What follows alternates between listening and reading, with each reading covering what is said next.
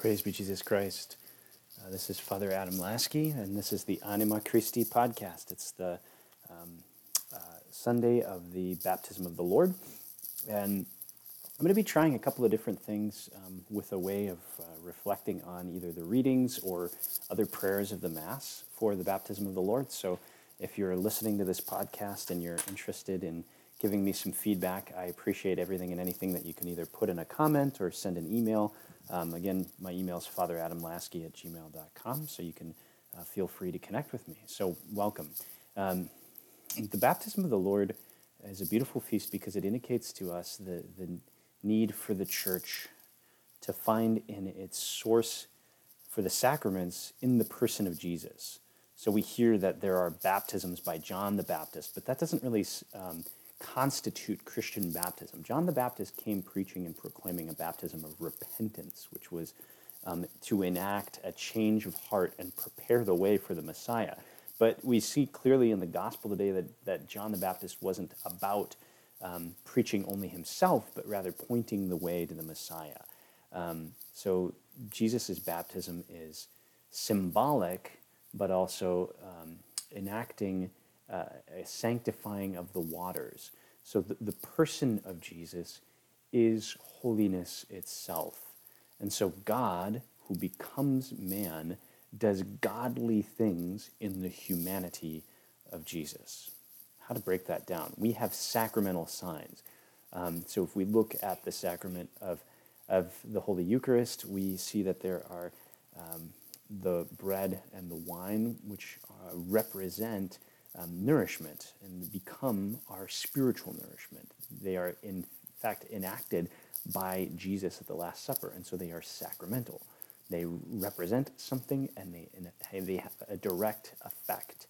Um, so we call that sacramental grace that we receive through the Holy Eucharist, um, something that is also sanctifying, making us holy. Uh, so in this case, Jesus is taking an ordinary element, water, and he is making it new through its baptism or through through using it for baptism. And baptism symbolizes a washing, a purification, a taking away of sin, which was fully present in what John was doing.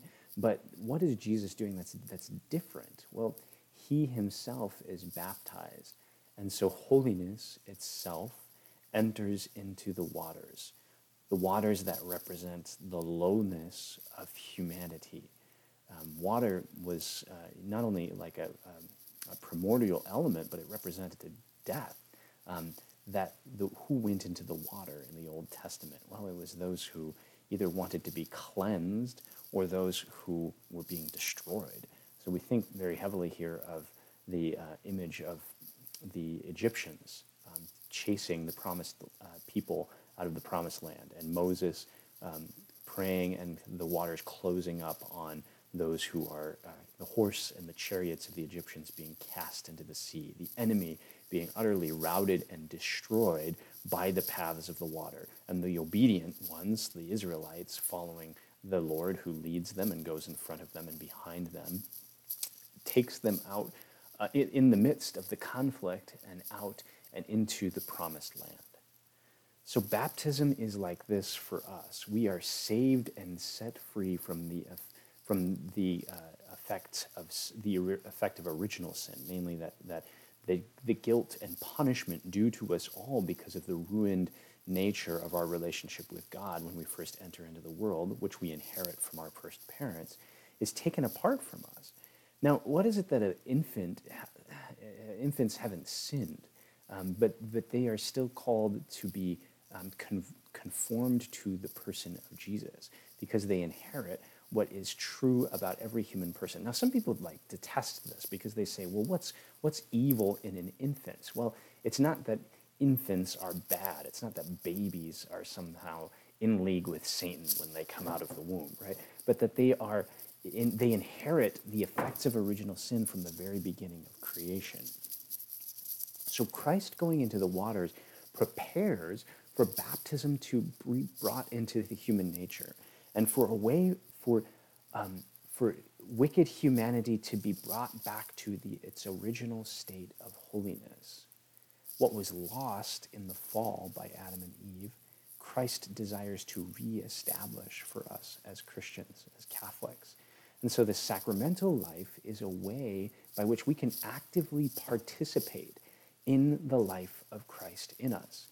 So we are not simply reminded of baptism every time we make the sign of the cross with holy water, but it brings us deeper into this moment here where Christ enters into the water and the voice of the Father is heard. You this is my beloved son in whom I am well pleased. And what's unique about this is that imagine you're standing around at the time of John the Baptist. What would you have seen? Nobody would have been privy to the fact that Jesus was the Messiah until the voice of the Father was heard. This is what is unique about this account from the gospel today that John is baptizing, and all those who are going along with them, they are all going down into the water to be baptized. Jesus gets in the line and he's baptized with everybody else. And even at the same time, which, you know, a few verses that we miss in the gospel today, are people going to John the Baptist and asking, So are you the Messiah or what? And John isn't even really sure um, until Jesus comes. He, uh, he just has this sense, John the Baptist anyway, has the sense that there will be another, the Messiah, the Christ who will come after me. And he will be the one that will establish all things his sandal I'm not worthy to untie. And then Jesus humbly, in line and in the file with the sinners, the tax collectors, the prostitutes, all of those who are converting and turning to the Lord through the baptism of John, he gets in line with them. Of course, Jesus, the Messiah, isn't a sinner, but he takes on the effects of sin, the alienation of sin, that has to draw a sinner out into the desert. But what a beautiful image. The desert in, in Egypt and in, in Christian literature is a place of conflict and decision, a place of renewal, but also a place of fighting with temptation. So they leave the city, which is in a way a sign of the city of this world, not of the city of God, and they go out into the wilderness to meet John the Baptist. and it's there, out in the wilderness, that they meet Christ. But not Christ baptizing and calling on them to convert and repent, but rather first Christ who takes a humble role, Christ who enters the water, Christ who is the Savior, who has come to proclaim a baptism of repentance of sin, yes, like John the Baptist, but now a baptism of spiritual renovation. He tells us in the Gospel of John um, that we must be born again by water and the Spirit in his conversation um, with Nicodemus. And so we see in this, the image of baptism, then, the need to be called upon, to be, be born again by the water and the Spirit. Now, what does the Spirit do for us that teaches us about baptism? Well, one of the, the titles that the Holy Spirit is referred to is the Lord and giver of life. The Holy Spirit is the one who comes to convict us of sin, but also we call the Holy Spirit the Spirit of adoption.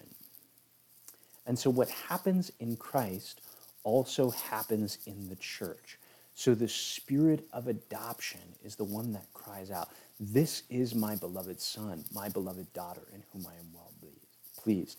If more Christians truly believe this, if more Christians truly believe that Jesus brought to them spiritual adoption, that the Father, the God of all creation, chooses them and says, You are my beloved son and my beloved daughter, how would the world be a different place? How would we love differently? How would we be merciful to one another? How would we forgive one another? How would we start and begin and act differently because we are Christians, because we are chosen by the Father, not with condescension and pride, but rather with great humility, going to all the corners of the earth. Because what our baptism also requires of us, as soon as we have received, as soon as we have been loved, to love.